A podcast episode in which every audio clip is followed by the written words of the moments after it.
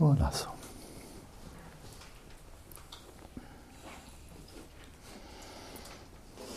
So, this retreat, to which we're gradually approaching the end, has been quite clearly embedded in kind of a Buddhist context. You knew that before you came, uh, in terms of Buddhist worldview and meditation, a way of life, which is really the only way to teach uh, Mahamudra. There's no such thing as secular Mahamudra, that would be silly. Wouldn't mean anything. It would just be, I don't know, wouldn't be anything. Uh, and so it's really wonderful just to be able to immerse oneself into a, a thorough integration of a way of viewing reality, a way of practicing, a way of le- leading one's life that has three elements in profound integration. One of these is the pursuit of happiness, which all beings share. Another one is the pursuit of virtue, which many beings share, to seek to be a better person or better people. And then the third, the pursuit of understanding, knowledge, which many people sh- share. And in the modern, in the modern context, the discipline that has been clearly the most successful in the latter is, uh, is science, of course, the pursuit of knowledge, and they provided us with an enormous amount of knowledge. But these three pursuits in modernity, contrary to the medieval period, and, and Renata can correct me if you think I'm wrong, she's more of an expert than I am. But in contrast to the medieval period, these three pursuits of, of happiness and virtue and knowledge, understanding of reality, in the modern world, these are seen as quite independent, having nothing to do with each other. I think that's my impression. Completely just disintegrated. And that is, I've, you know, I've, been, I've had the good fortune, and, and that's all it is, I've had the tremendously good fortune to be able to study and teach uh, in superb institutions of higher, higher learning. Amherst College, it's just a jewel of a college. Could never have gotten in if they had not given me a full scholarship. And so there I had the opportunity to just meet extremely bright uh, professors and students.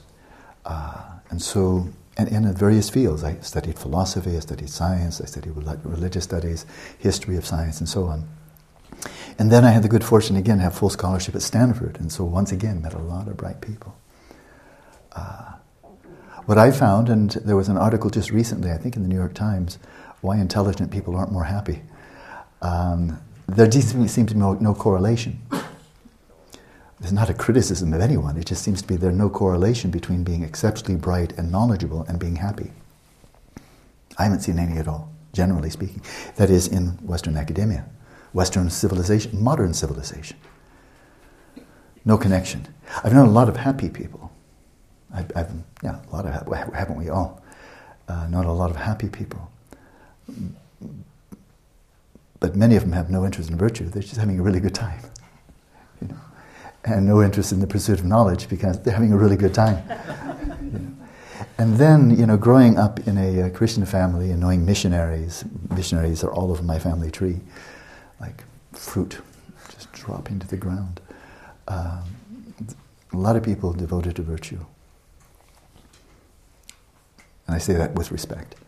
Uh, whether as missionaries, whether as social workers, as school teachers, as nurses, doctors, and so forth haven't found them to be exceptionally happy. Lots of burnout, lots and lots of burnout. Sometimes happy, but generally not so much. In the medieval period, the pursuit of happiness was really, they understood, the wisdom tradition, people like St. Thomas Aquinas, they understood, well, happiness was really about a eudaimonia.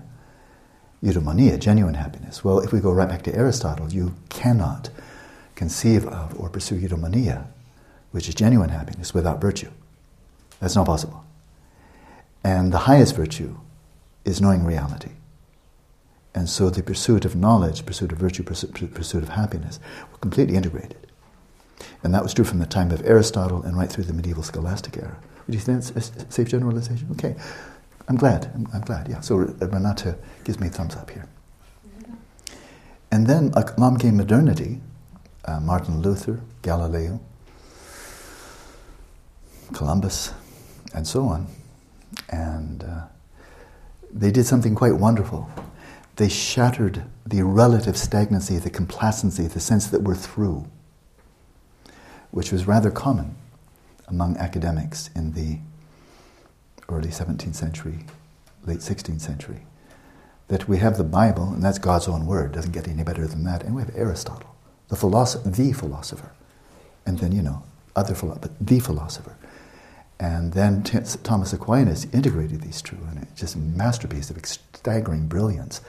Because, of course, because Aristotle wasn't a Christian. Uh, and so to integrate his view with Christian theology was quite a masterpiece. It took uh, great ingenuity. But then it seemed to be complete and whole, and then if it's complete and whole, it doesn't have to move. And people like Galileo and Luther and others shattered that complacency and they shattered the integration. And so natural philosophy struck out on its own and became science. And religion, rather than being including the quest for knowledge, which was very much part of the early Christian tradition, right, uh, became a matter of faith and belief and obedience and virtue, to be sure. And the pursuit of happiness became more and more hedonic. So now we're living in a disintegrated world. We, we fell apart. And then we shared our disintegration with the rest of the world. And so here we are.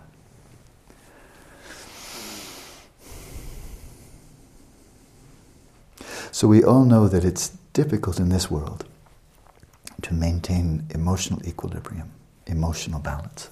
It's hard for everybody. And for those of you who know my work, even, even peripherally, you'll know that I'm kind of championing uh, a model of mental health and well being based on the four types of balance attentional, cognitive, conative, attentional, cognitive, and then finally emotional. And so I just like to briefly address this before we return to the third of the four immeasurables, and that is emotional balance. There's excellent work done in this field by affective psychologists such as Paul Ekman, of course, and others. A lot of wisdom to be found in philosophy, a lot, a lot of wisdom to be found in multiple religious traditions around the, around the world. So nobody has any monopoly on this. Uh, when I present it uh, in kind of this, kind of my, my standard model of too much, too little, and dysfunctional, uh, having an emotional hyperactivity disorder is being just over, overly emotionally sensitive, overly reactive, overly hyper emotional. So one's always flying off the handle, extremely sensitive, lacking stability, not grounded. Emotionally deficit is just being dead within, out of touch with one's emotions. And then there are dysfunctional emotions, which are just entirely inappropriate and harmful to the situation. So when been addressing with issue, this enormously important issue that many people are interested in, now that we have a term emotional intelligence and corresponding to this emotional balance, then in terms of practices for that, there's some, again, very good ideas, theories, and interventions from modern psychology, which are, I think, many of them incorporated in the Cultivating Emotional Balance program that Paul Ekman and I devised. Uh, and what I contribute from the Buddha side, of course, is the Four Immeasurables. And that may seem a little bit about, out of place. I, I would certainly bear criticism for doing that. Um, it's emotional balance, emotional balance. Well, the first type of the four imbalance, balances is conative, right? But I've put the four immeasurables over there in the category of emotional. And so if we had a really good debater, say, hey, Wallace, what's up with that? You've said loving kindness is aspirational, it's not an emotion. And you said compassion is not an emotion, it's an aspiration. It should be conative. Sa! I just got to beat myself up. Well, at least empathetic joy is an emotion. Equanimity, not so sure.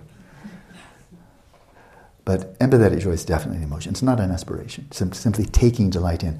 A la Buddhaghosa when you come over to the Indo-Tibetan tradition, even the third, third immeasurable, winds up being an aspiration, right?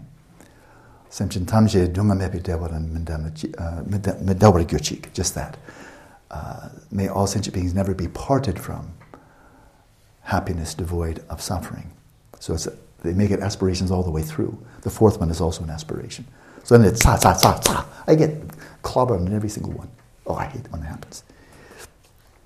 But what I want to get at before we go to the meditation, which would be very simple, is that uh, while all four immeasurables can be construed as conative, sure, and at least at least two out of two out of four. Uh, I'll come back to an, a metaphor given a lot because I think it's, it's simple and it's straightforward, and that is a cup of water, in this case tea, and drop a, drop a candy or stone in it. I won't, but you know what would happen. Drop, drop a stone in a cup of water. And if you were a little, a little gnat on the surface, you know, trying to, to escape from the water, and somebody dropped a stone in that cup, that would be the end of the world as you know it. Really, seriously, you probably that would probably be it. You probably, you know, this massive tsunami, you know, a quarter of an inch high would come and you'd be de- you'd be dead. And if there are other other little gnats, maybe it's a community of gnats, kind of swimming around the surface. You know, mass murder, one stone. So it's a big deal. For the equilibrium within the cup, that's one stone is a big deal. It really totally upsets the balance. Take, take the same liquid, put it into a swimming pool, drop the same stone, hardly makes a ripple. Take the same liquid, put into a pond, a lake, or an ocean, and drop the same pebble, and even the ripple is hardly even noticeable. Right? But it's the same liquid and the same stone. Okay, the metaphor is very straightforward.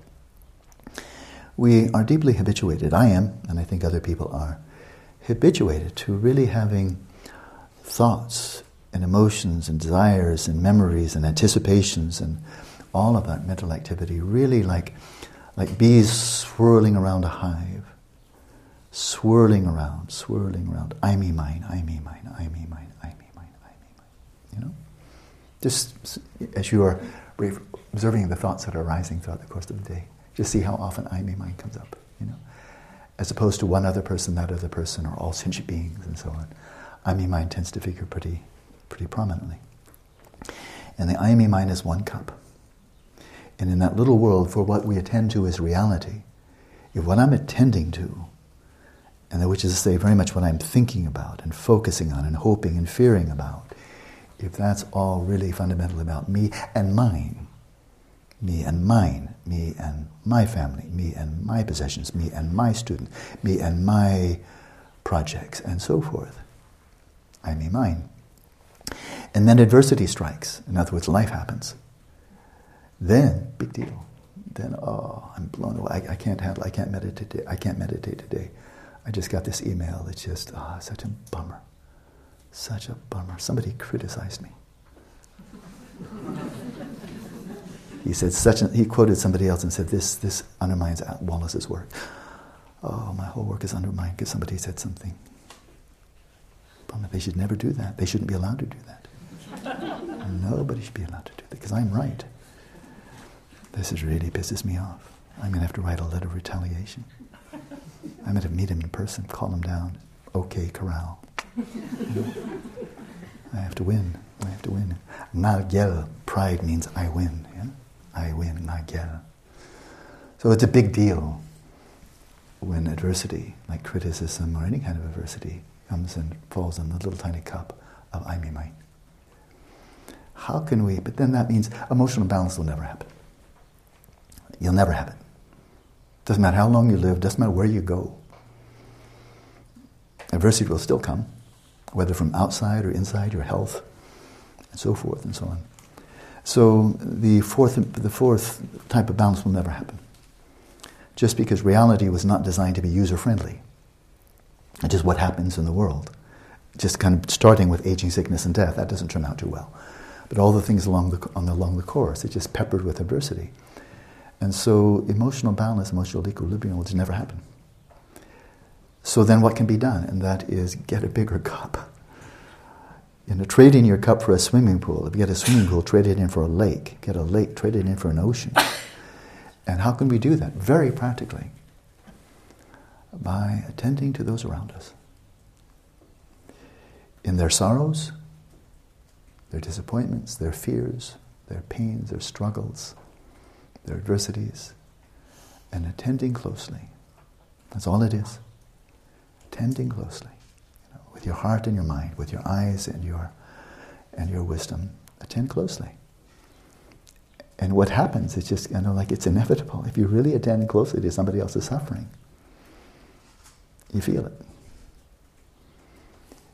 And you can't help but care. In which case, your cup just grew bigger.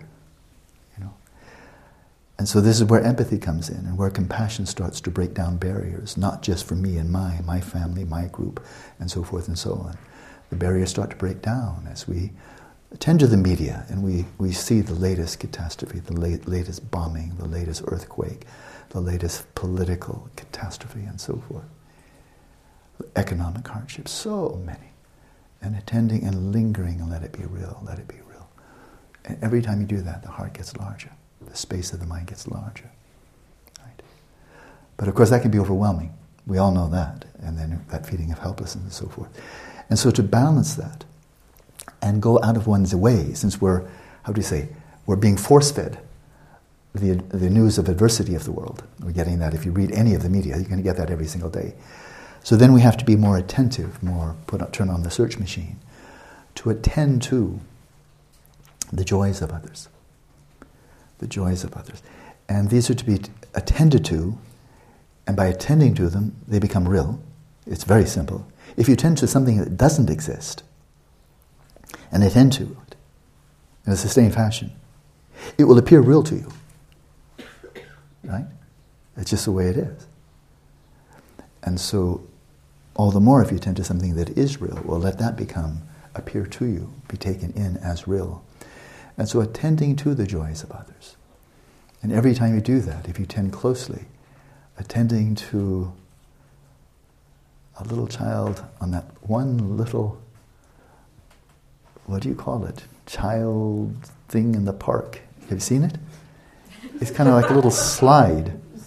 Have you seen it? Right on the left side when you're walking up towards the village, look down where that little kind of quasi cutie pooty little soccer field is, you know, with kids. And just beside this side of it is, I don't even call it, but it's kids like park thing. They get to play, playground, except for it's just one thing. and, the, and I saw one boy with his mother sitting on the bench, and he's going up and he's playing by himself, sliding down.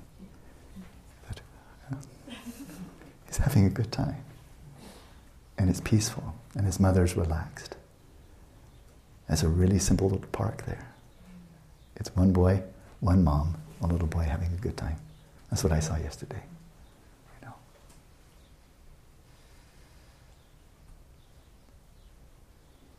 Attend to it.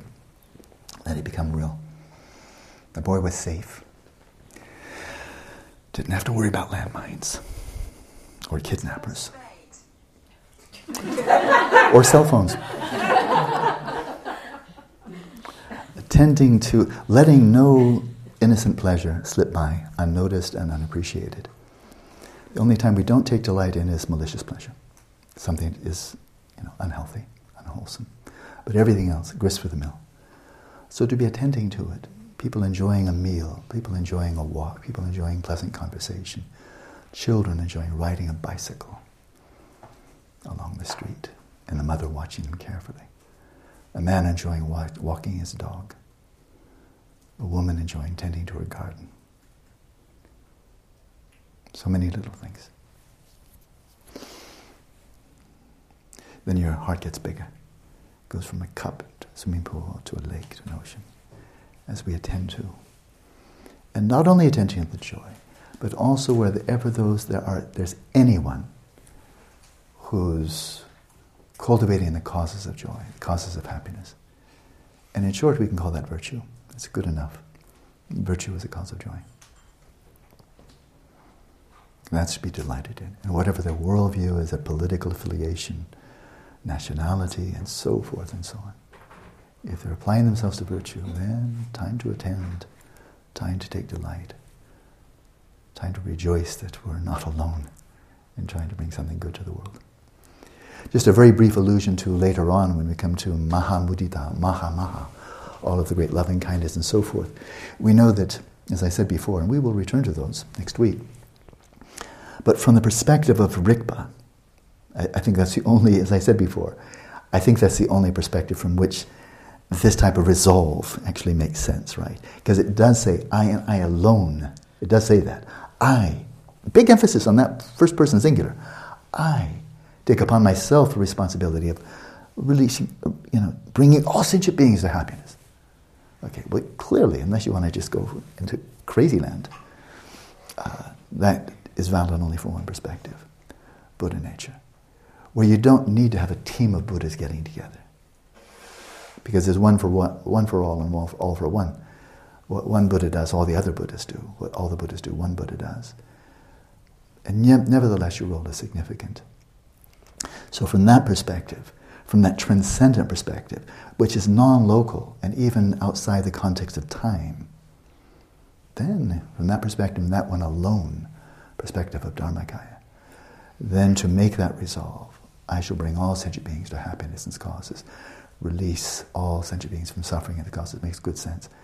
But as long as we're operating where we normally operate, you know, that is most of us anyway, from the perspective of sentient beings, with limited lifespans, very, very limited abilities, very local, very brief lives, uh, and, and, and having defects, mental afflictions, and so forth, limited in our capacity to be of service. As long as we're viewing other sentient beings and the needs of the world from the perspective of being a sentient being, then there's clearly really only one hope.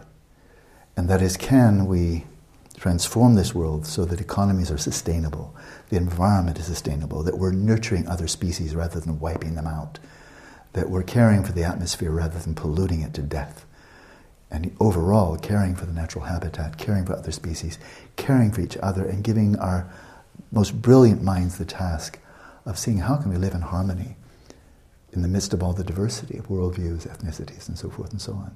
There's so much intelligence here. There, sh- there should be a way for Israelis and Palestinians, for blacks and whites, for Chinese and Tibetans, and the list goes on and on and on. There should be a way, really. This isn't inconceivable. And so, putting our minds to this. So, from the perspective of sentient beings, I think there's really only one hope, and it's collaboration. It's, it's collaboration. It's finding people with shared vision, shared heart, shared motivation, and then working together and networking networking, working together, sharing vision, encouraging each other, kind of sangha, a sangha of restoring the balance in the planet, serving humanity and all the sentient beings on the planet. And it's really embracing the notion of sangha beyond idea, all ideological barriers, you know, and divisions, cutting down, breaking down barriers. And then, with that vision, then I think there's really hope. There's so much intelligence. The problems are enormous, but by and large, we created them. That's, that's the good side of global warming. That it's not just inexorable forces of nature that are going to, you know, torch us. Actually, we created it. But if we created it, then we should be, we could be able to stop doing it. If it's just a force of nature, like on a solar flares, you know, torches, or the sun is going supernova, don't worry about it. Or big asteroid coming, if you worry about it, it doesn't help um, there's nothing we can do. But you know, insofar as the catastrophe, catastrophe is taking place in the environment, were brought about by humans, in a way, that's the best news possible, because that means we created it, we can undo it. You know, in principle, we just need to be intelligent enough and have the motivation. So there it is. So empathetic joy, you know, have a have a heart like an ocean. That's it.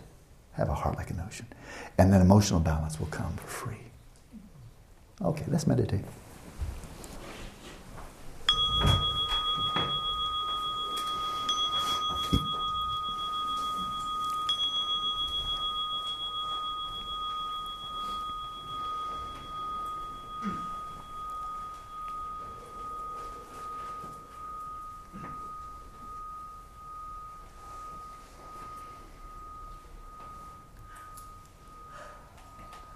It's not enough to, to be fortunate, it's important to know that you're fortunate. Just as in meditation, it's not enough to meditate correctly, you need to know you're meditating correctly. So, with the awareness of our enormous good fortune in this broader context of the human population, the sentient population on this planet, our enormous good fortune, to have this leisure and this opportunity to simultaneously, in a thoroughly integrated way, devote ourselves to a path that is a path of knowing, a path of virtue, and a path of genuine happiness, all of a piece, all utterly integrated. How tremendously fortunate to have this opportunity and this leisure to devote ourselves and to take full advantage of this opportunity. With that comes responsibility. Taking the responsibility, let's arouse bodhicitta to repay the kindness of all sentient beings by achieving perfect good awakening for the greatest benefit of all. And with this motivation, settle your body, speech, and mind in the natural states.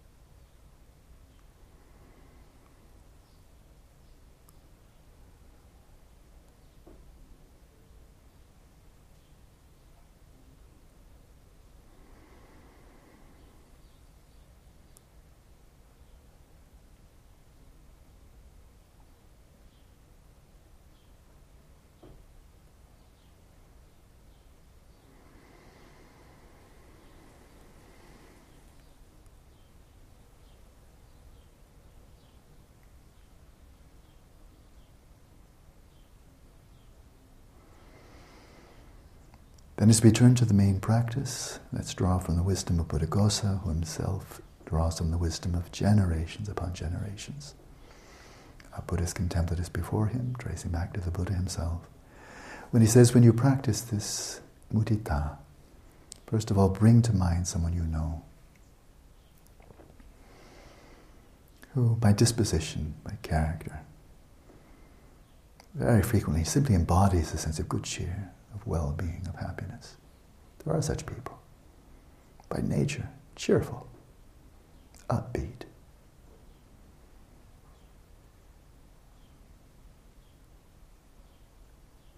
Bring to mind such individuals or groups of individuals.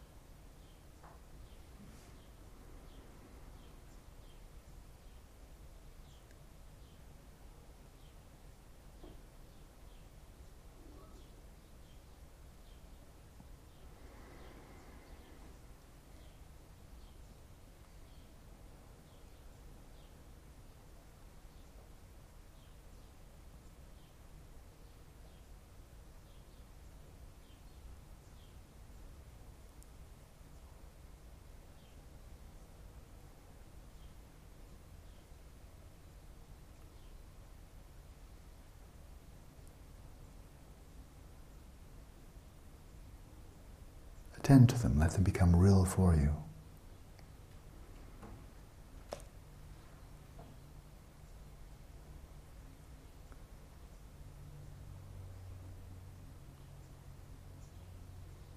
And with each out breath, with the visualization that you've done before, if you like, breathe out your, your joy, your empathetic joy, taking delight, quiet satisfaction, appreciation.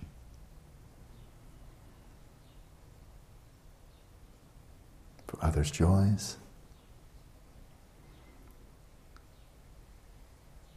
you may bring to mind other successes worldly successes. Having healthy and happy families, doing well in their work, enjoying their work, enjoying their lives, enjoying their possessions.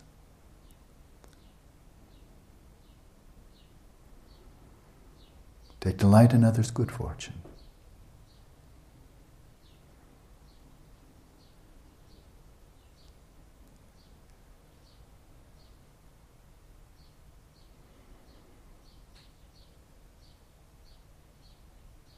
And breathe out the light of gladness. Glad when people find what they seek. find the happiness they seek.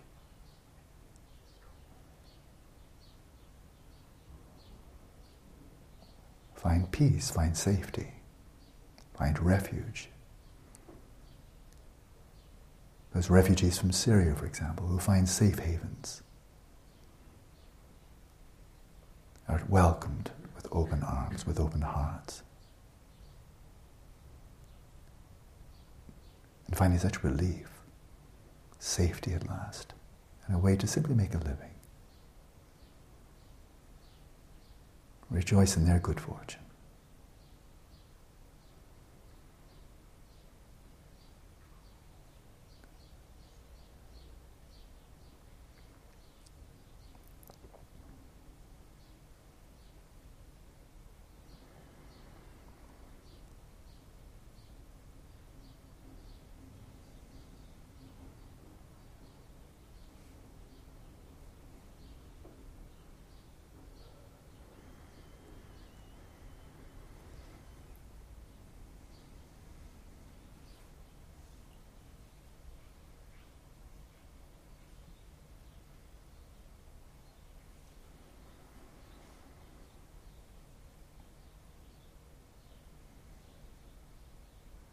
Every day the media highlight the suffering of suffering throughout the world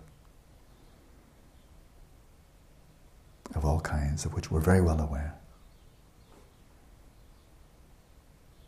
We should be equally aware how many people respond, individuals, organizations, sometimes corporations, sometimes churches, sometimes governments, and so on.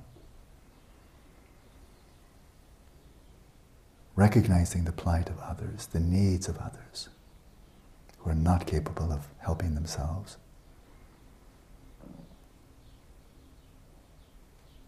And so many people of all different type of ideologies, belief systems, ways of life, wealthy and poor, of only modest income, so many people helping, being stirred, caring, and expressing their caring with a wish to help.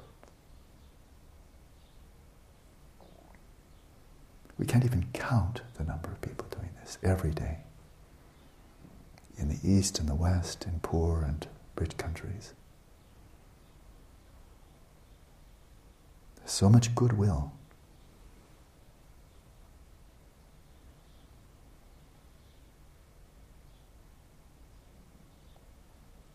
Attend to it. Take delight in it.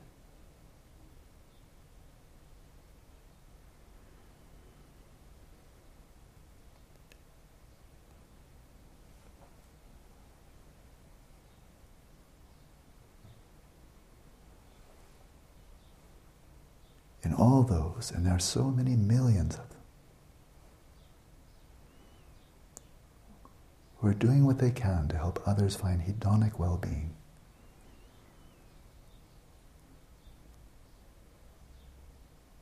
Food, shelter, clothing, education, healthcare.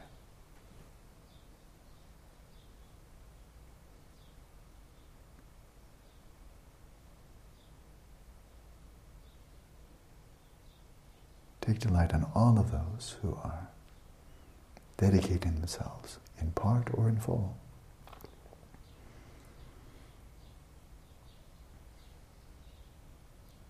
to help others have their basic needs met and to find hedonic well-being.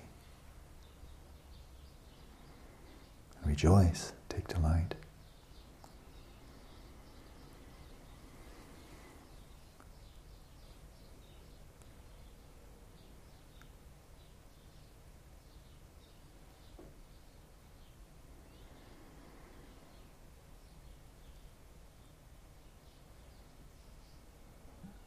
Breathe out the light of your happiness. Let it show, express it when you see it. Call attention to it. Not your happiness, but the good that is being brought to the world.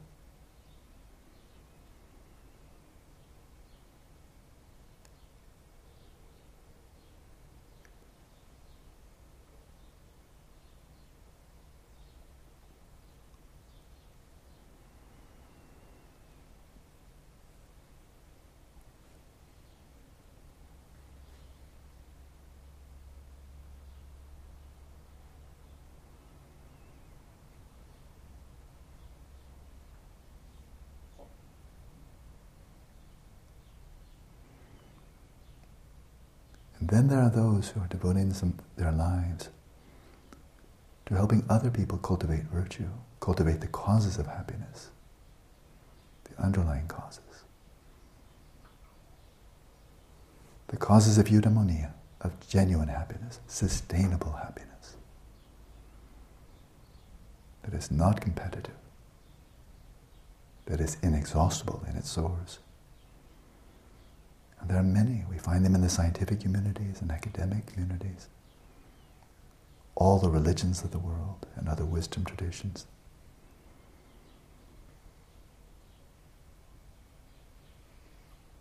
People, institutions, organizations encourage people, helping people, guiding people. To cultivate, to cultivate virtue.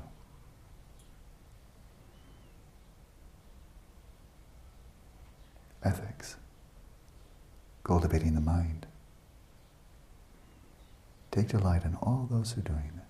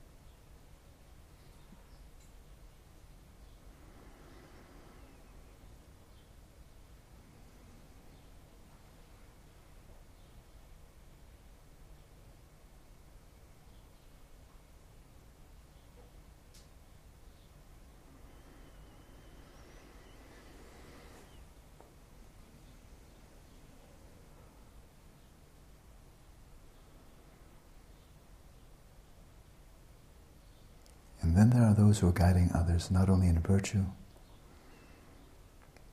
not only in the practice of Dharma, be it Buddhist, Christian, and so on, but actually guiding others on a path. There are many. And not confined to Buddhism, but a true path that leads in the direction of liberation to freedom. And not simply the perpetuation of mundane well being.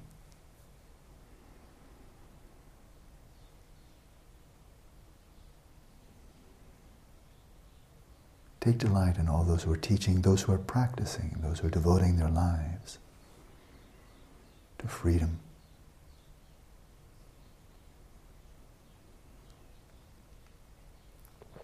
To the fully integrated pursuit of knowing, of virtue, and of genuine happiness, leading to freedom, to awakening.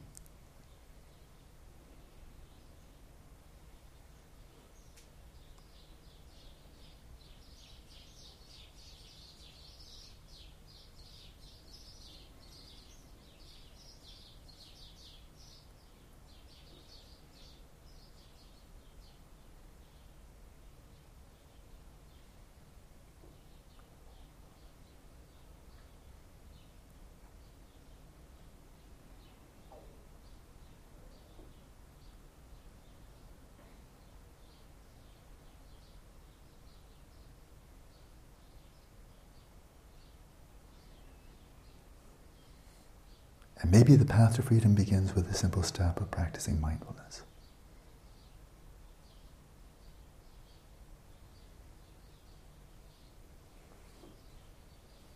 Maybe just learning how to relax.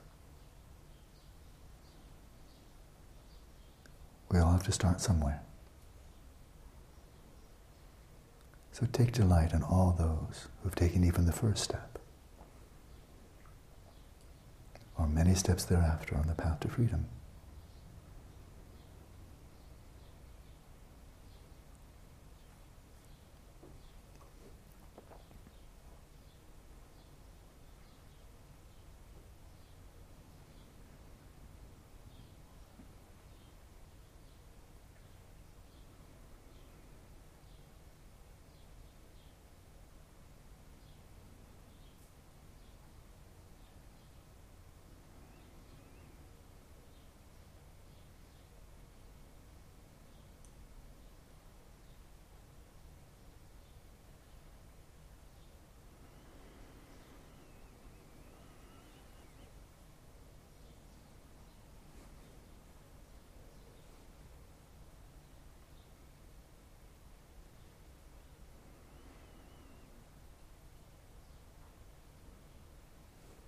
Come full circle.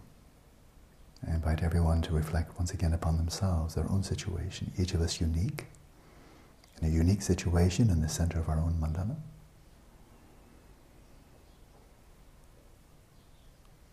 Time to take stock, time to evaluate.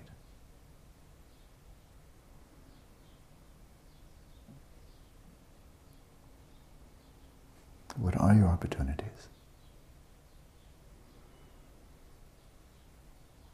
Is there a path before you, or is there confusion, or no interest? Is the path clear? Is it accessible?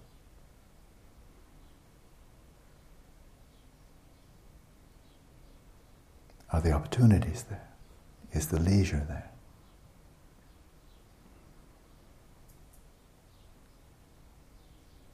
Is there something that is more important?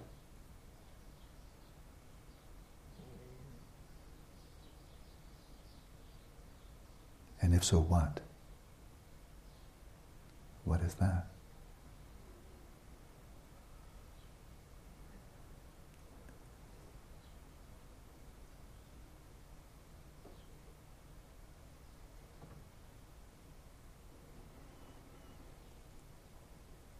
It is said so classically that a fully endowed human life, with all leisure and opportunity, is more rare than a wish fulfilling jewel. More precious than a wish fulfilling jewel.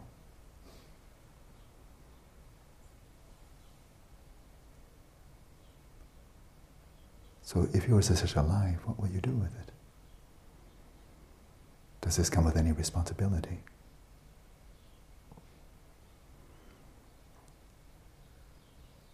And if we don't take full advantage of it, what do we think is the likelihood of acquiring such an opportunity in the future?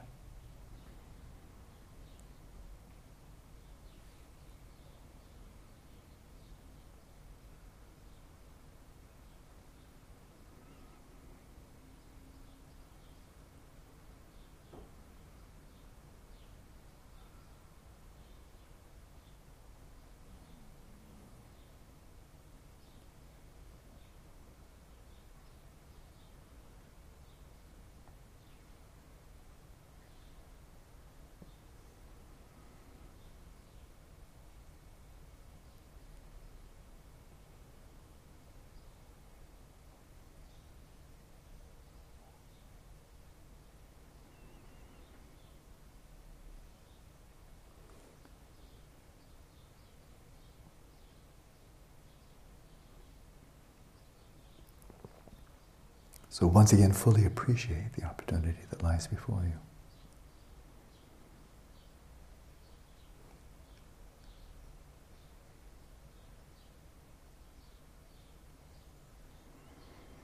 And as the Dalai Lama told me many years ago when I first met him, the greater the opportunity you're given, the greater is your responsibility to repay the kindness of sentient beings.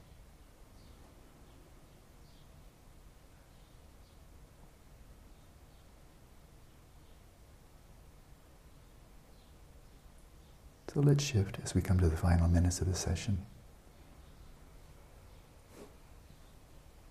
With delight in our own opportunities, our leisure. Imagine How would you love to repay the kindness of the world? All those who have enabled you to have your present leisure and opportunity. How can you best repay their kindness? What would you love to offer to the world? And breathe out with every exhalation, breathe out the light of repaying the kindness of others joyfully, lovingly.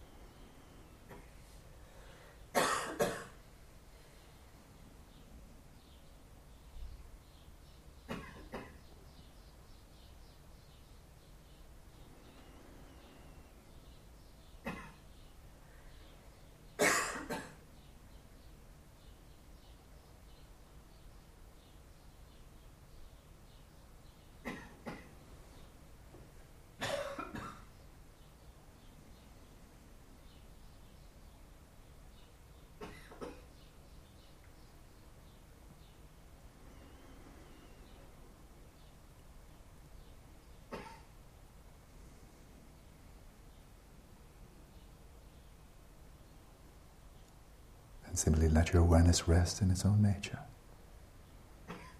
knowing itself.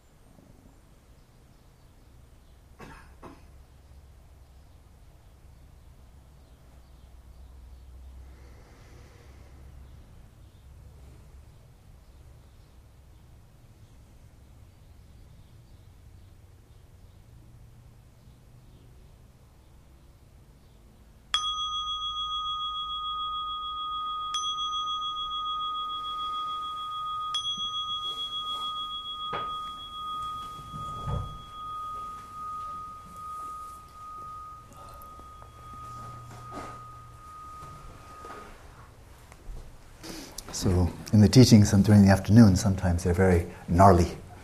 Gnarly, that is, for example, trying to distinguish between the object of refutation of the Svatantrika Madhyamikas and the Prasangika Madhyamikas. Mm, not so easy. Anna can help you out. I'm, I'm too stupid. Glenn can help you out. I studied it 30 years ago, now I forgot.